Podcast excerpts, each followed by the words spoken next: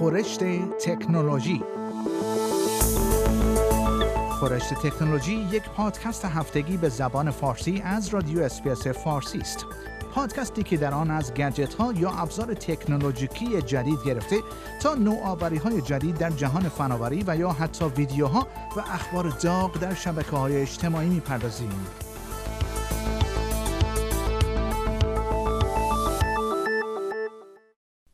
شرکت آمازون یک ابزار سلامت جدید با نام Halo عرضه کرده است که یک مچبند است که به سایر مچبندهای فیتنس یا تناسب اندام شباهت دارد ولی قابلیت‌های جدیدی را ارائه می کند. این اولین مچبند سلامت است که توسط آمازون ارائه شده است و برخی از قابلیت‌هایی که دارد مانند شمردن قدم‌ها و یا اندازه‌گیری ساعت خواب جدید نیستند. به گزارش سایت اینترنتی CNET با این وجود این مچبند می تواند با استفاده از یک اپ و دوربین یک گوشی موبایل هوشمند درصد چربی بدن افراد را اندازه گیری کند. به این صورت که کاربر باید چند عکس از بدن خود بگیرد تا اپ این مچبند بتواند درصد چربی بدن او را محاسبه و اعلام کند.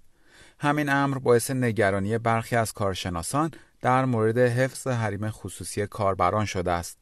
آمازون معتقد است مفهوم کنترل وزن در حال حاضر معیوب است چرا که این درصد چربی بدن افراد است که با سلامت آنها ارتباط دارد نه وزن آنها. مچبند هیلو به جای اینکه متکی به وزن افراد باشد روی درصد چربی بدن متمرکز خواهد بود. و خبر بعد شرکت اپل به اجرا گذاشتن تعمیدات جدید مربوط به حفظ حریم خصوصی که باعث می شود تا اپ ها و وبسایت ها نتوانند بدون اجازه کاربران آنها را ردیابی کنند را به تأخیر انداخته است. این تغییرات باعث خواهد شد تا چنین اپ ها و وبسایت هایی نتوانند به موقعیت گوشی های آیفون و یا آیپد دسترسی داشته باشند. قرار بود این تمهیدات جدید همزمان با جدیدترین به روز رسانی اپل یعنی iOS 14 به اجرا گذاشته شود. اما شرکت اپل اعلام کرده است این اقدام را تا شروع سال 2021 به تأخیر خواهد انداخت تا طراحان اپ و وبسایت ها بتوانند با تغییرات جدید تطبیق پیدا کنند. فیسبوک هشدار داده است این برنامه جدید اپل در مورد حریم خصوصی باعث خواهد شد تا یکی از ابزارهای تبلیغاتی آن روی iOS 14 به حدی ناکارآمد شود که عملا عرضه آن روی iOS 14 بیمعنی باشد.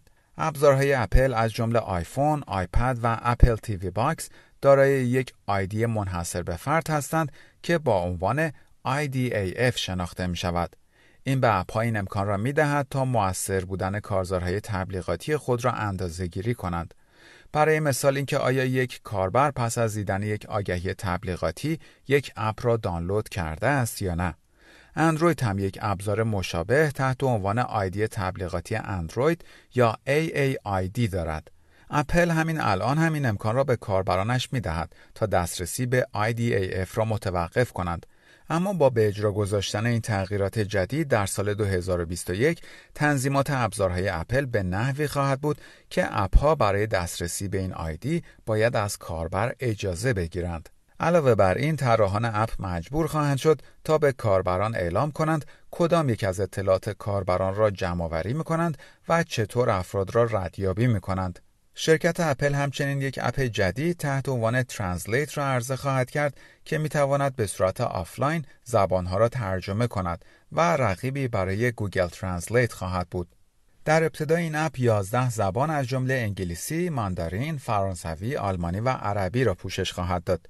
همچنین برای اولین بار به کاربران اپل اجازه داده خواهد شد تا به جای نرم افزارهای اپل اپهای مرورگر و یا ایمیل دیگر یا به اصطلاح third party را به عنوان اپهای پیشفرض یا default روی iOS تعیین کنند.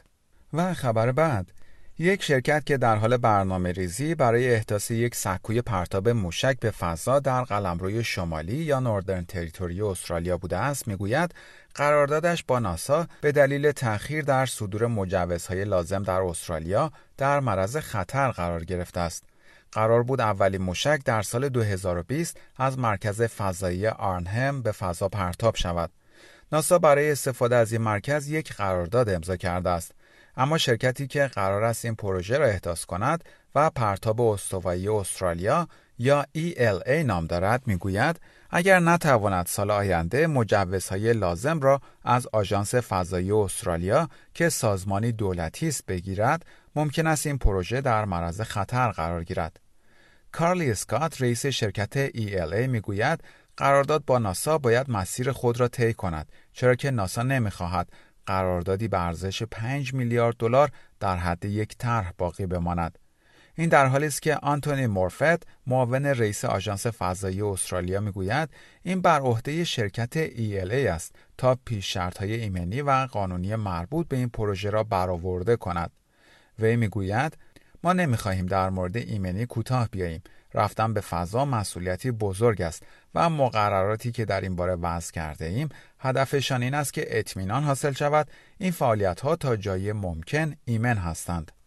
دولت قلمروی شمالی استرالیا امیدوار است این پروژه علیرغم موانع موجود بتواند به پیش رود.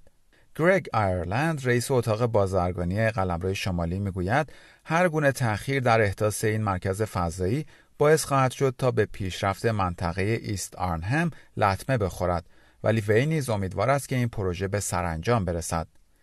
رهبران تجاری و کسب و کارهای این منطقه نیز امیدوارند احداث این پروژه به رونق اقتصادی این منطقه کمک کند و خبر پایانی برنامه خورشت تکنولوژی این هفته جامع ترین تجزیه و تحلیلی که در مورد میزان تاثیر هواپیماها روی گرم شدن کره زمین انجام شده است نشان می دهد این تاثیر در فاصله بین سالهای 2000 تا 2018 تقریبا دو برابر شده است. به گزارش New Scientist این تحقیق فقط اطلاعات مربوط به قبل از سال 2018 را بررسی کرده است و رکود شدید در صنایع هوانوردی که به دلیل همهگیری کرونا ویروس ایجاد شده است را مورد مطالعه قرار نداده است. هواپیماها تاثیر پیچیده روی تغییرات آب و هوایی دارند. برای مثال دودی که موتور هواپیماها تولید می کند می تواند مانند ابرها عمل کند یعنی از یک سو گرمایی که از زمین متساعد می شود را دوباره به زمین برمیگرداند ولی از سوی دیگر شدت گرمتر شدن زمین بر اثر گرمای خورشید را کاهش می دهد.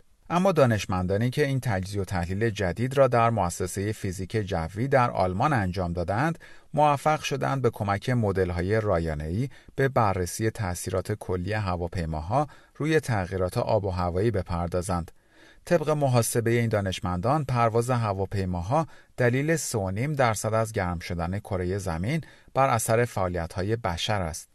در پایان برنامه خورشت تکنولوژی این هفته از شما دعوت می کنم برای تماشای برخی از ویدیوهای جالب در مورد تکنولوژی به صفحه اینترنتی برنامه فارسی رادیو اسپیس با آدرس sbs.com.au/persian مراجعه کنید. شما همچنین می توانید پادکست های خورشت تکنولوژی را دانلود کنید و در هر زمانی که خواستید آنها را بشنوید.